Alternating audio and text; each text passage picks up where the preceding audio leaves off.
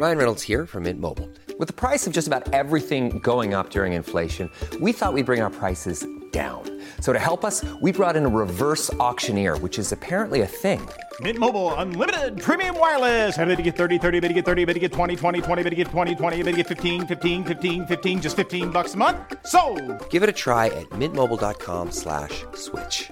forty-five dollars up front for three months plus taxes and fees. Promo rate for new customers for limited time. Unlimited more than forty gigabytes per month. Slows full terms at mint mobile dot com. Kia ora and welcome from R N Z National. Here's Our Changing World with me, Alison Balance. When we think of a laboratory, we tend to think of a room filled with people in white coats carrying out experiments. But in a real life, honey, I shrunk the lab. University of Canterbury engineer Volkan Nock has miniaturised a lab so it can fit on a microscope. His lab-on-a-chip allows biologists such as Ashley Garrell to measure the tiny forces that organisms such as fungi exert as they grow. Let's find out more about this miniature science world. So lab-on-a-chip is an interesting concept that has come out of a long time ago out of microelectronics when they started making chips out of silicon transistors. Um, along the way, someone realized that silicon is a very good material to make mechanical devices as well. And you find those in all sorts of places now. Your phone knows which direction is up and down because of little micro-resonators that they build out of silicon. We don't use silicon anymore. We use plastics and other materials. But we've developed ways of making not electrical conductors on the chip, but uh, fluid conductors on the chip. So we basically have little tubes, if you want to think of it that way, uh, that connect different parts of the chip. And you can inject reagents, and they can meet at different places. They can react. They can come out again. And you can analyze you know, whatever you can think of that currently is being analyzed in a large-scale laboratory by several people. We do this now on a chip, so all these functions are integrated. It's a single person that runs the chip. Everything is controlled by some form of interface with a computer, and it does all those steps that you would do normally manually. And now we do this on a chip platform. How big is a chip?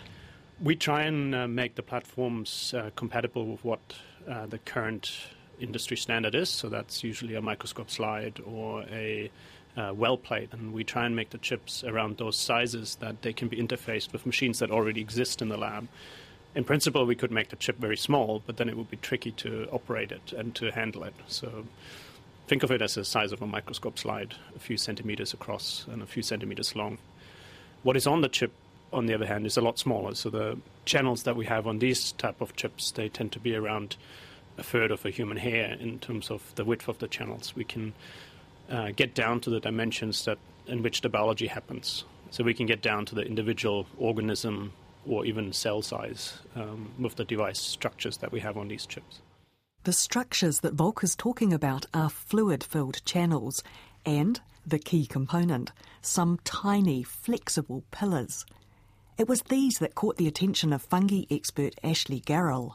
It all stemmed from a seminar that I, I saw Volker give, and he presented some really beautiful images of nematodes uh, growing on the chips, and they were sort of wiggling in between the pillars. So when they, they bonked into the pillars, the pillars would be displaced, and so Volker was able to measure the forces that the um, these nematodes were generating as they were swimming.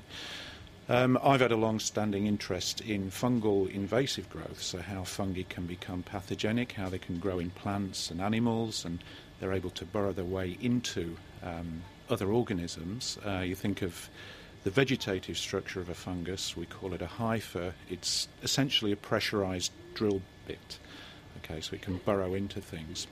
And so I've I've long had an interest in trying to measure the forces, because if we can understand how they can generate these forces, we may get some means of actually stopping them growing in a pathogenic capacity. So Volker and I got together, put our heads together, and so uh, here we are trying to measure the forces on the lab-on-a-chip system. Volker certainly didn't have fungi in mind at the beginning, but he says he's no longer surprised by the uses people are finding for his device. As an engineer, you never really know what your product is being used for. So, even even the first um, you know the first example of the nematodes and the worms, that was not something we, we expected. That uh, originated from previous work where people were looking at um, the force uh, that you apply to um, egg cells when you inject uh, egg cells in in vitro fertilization. So they wanted to build a robotic system to be able to control the force of the needle punching through the cell when it injects the um, D N A into the cell. And uh, so they needed to be able to measure that force so they wouldn't destroy the cell. Because currently that process is done by really trained technicians that spend years perfecting this operation, but that's why you can't do a lot of these cells at the same time, and a robotic system would help us with that. So we, we looked at these pillars in the first project and said, like, these are ideal to measure forces with these worms. And, and then you come along, and, and Ashley comes along and think, like, you know, your hyphae look exactly like these worms that we've been using. Um, it's just a matter of making these pillars smaller, but the principle is exactly the same. The mechanics are the same. So I think that's what gets me up and gets me to go to work every day, is the fact that I never know what I'm going to be doing the next day. So how exactly do you measure the tiny forces produced when the flexible pillar is bent? The only thing that we really measure is how far does the top of the pillar move when it's being pushed. Um, that's a very simple measurement. You just measure distance. It has moved out of the normal position and it's been displaced by a certain number of micrometers. If you know the mechanical properties of that pillar, so how stiff it is, then you can say it required a force of this magnitude to be pushing against it to be able to be moving that far. So we can relate to the force from the movement or the distance that the pillar top has moved. Those forces tend to be in the micronewton range, so ten to the minus six newton. What limits us is the ability to measure how far the pillar has moved. These are transparent pillars. The hyphae are transparent. There's liquid in the system, so the optics become quite um, sophisticated when you go down to those dimensions. And the other limit is how small can we make the pillars, which at the moment we have just about reached with the organisms that we're using here. PhD student Arjeline Tajawi is looking down a microscope at a lab on a chip where she is growing Aclea. Aclea is a kind of water mould. It's the same fungi-like group as Phytophthora, which causes Kauri dieback disease. The organisms that we are working with are very tiny, so we are talking about the cell where I'm working right now is uh, the diameter is between fifteen to thirty micrometers, and actually I have another organism which is a proper fungi called Neurospora, and um, they are tinier, and we are talking about between eight uh, micrometers and fifteen micrometer diameter. So in that um, aspect, we have been able to design pillar of five micrometer diameter, so it's, it's very tiny. How long does one of your experiments run for? Uh, take a long time, many hours, because once um, they are growing uh, next to the channel, you have to be here focusing on the microscope. As they grow, they go out of focus, so you need to be uh, focusing on the pillar and on the hyphae and see how far they are. So we have the, the microscope, which is attached to the computer, and the computer has that software that we record them growing. Then I use other programs to make a movie, and then we use MATLAB to track the, the displacement of the pillar. The forces are very small that we're measuring, so we're talking about micronewton forces, but one thing you have to remember is that that force is applied as the thing is growing into material. It's over a very small surface area. And so they are actually able to impart quite significant pressures. And if you if you actually measure the internal, what we call the turgor pressure, which is driving growth in these organisms, um, they've got upwards of ten to twelve atmospheres of pressure in there. So the force that they can impart over a very small surface area is really quite an impressive uh, thing for what are very small organisms. In certain species, um, if you think about some which form special infection structures, you can get pressures of upwards of eighty atmospheres of pressure, which is really, really mind-blowing. I mean, the mechanisms that these things have, invo- have evolved to, to grow invasively and to infect plants is, is really quite mind-boggling. So for their size, they're extremely powerful. Yes, yes. I mean, we call them pressurised drill bits. I mean, pressure in fungal biology is, they, they use pressure for a lot of things, things like spore dispersal. Um, they're able to, you know, a standard typical sort of mushroom could disperse its spores with a g-force that is about twenty thousand times the g-force that a space shuttle astronaut would experience during takeoff. So it's really quite mind-boggling. Ashley says it's not just physical pressure that allows something like Phytophthora to push into a Kauri root. It also uses chemical processes such as enzymes to soften the plant walls and make the job easier.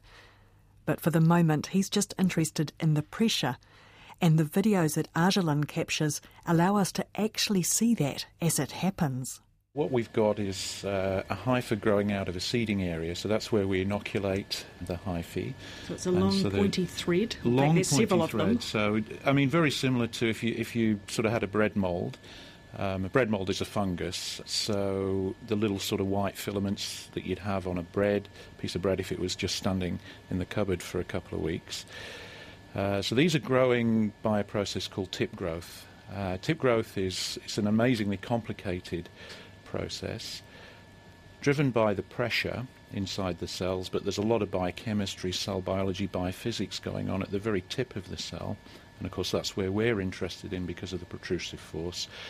It's amazing, so there's a whole lot of threads there now, and they're creeping down this channel. Yep, yep. So, so these are very hungry, and so the greater the surface area, the more nutrients they can absorb. So they want to increase the surface area, which is what they're doing, as as you're saying. They're, they're forming branches, so new hyphal tips. These things can grow at several microns a minute, so they're, they're really, really quite quick-growing microorganisms. And here's one growing down towards these pillars down in the chamber. So this is a bit of an obstacle course now. It's an obstacle course, yeah, and as I say, they can be sneaky. They can find a way to avoid these pillars. They're really quite smart. But here's one going in there, and there we go. The pillar's displaced, and so then you can measure that displacement, and then using MATLAB you can you can calculate force in, in the x and y directions, and so we've got an idea of the protrusive force. So is this research going to have a direct impact on how we might manage a disease like Kauri dieback? That would be nice, but I think that's quite a long way down the track. I mean, this is very blue skies research at the moment. We're just really trying to understand the invasive processes of these organisms, and I guess down the track we'd be looking at maybe additional means of, of knocking out the growth of these things. It's probably also worthwhile pointing out that as we're learning more and more about fungi and oomycetes, we, we probably know of, it's estimated, about five percent of all the fungal and oomycete species throughout the world, so we, we only have a very small um, knowledge of how many actual different types of fungi and oomycetes are out there. And there are also indications that they are an increasing uh, biological threat around the world. So we, there are well-documented um, examples of things like amphibians dying in Central America. White nose syndrome in, um, in bats has knocked out large proportions of bat populations. And each of these things can have a very profound effect on the ecosystems that these things are living in, um, and so the fungi and the oomycetes, if they can knock out these natural populations or severely uh, decrease them, they can have profound effects on the ecosystem. Also in economic terms, of course, if they're infecting things like crop plants, we can have profound impacts on human um, affairs. A uh, classic example is the late blight of potato, which of course uh, knocked out most of the potatoes in Ireland um, in the nineteenth century. The lab-on-a-chip team is Volkan Nock, Ashley Garrell and Arjeline Tajawi. They're all at the University of Canterbury, and this work is funded by a Marsden grant. That's all for now. For more, check us out on the web, rnz.co.nz slash Our Changing World. Ka kite anō. Botox Cosmetic, out of botulinum toxin A, F D A approved for over twenty years. So, talk to your specialist to see if Botox Cosmetic is right for you. For full prescribing information, including boxed warning, visit Botox Cosmetic dot com or call eight seven seven, three five one, zero three zero zero. Remember to ask for Botox Cosmetic by name. To see for yourself and learn more, visit Botox Cosmetic dot com. That's Botox Cosmetic dot com.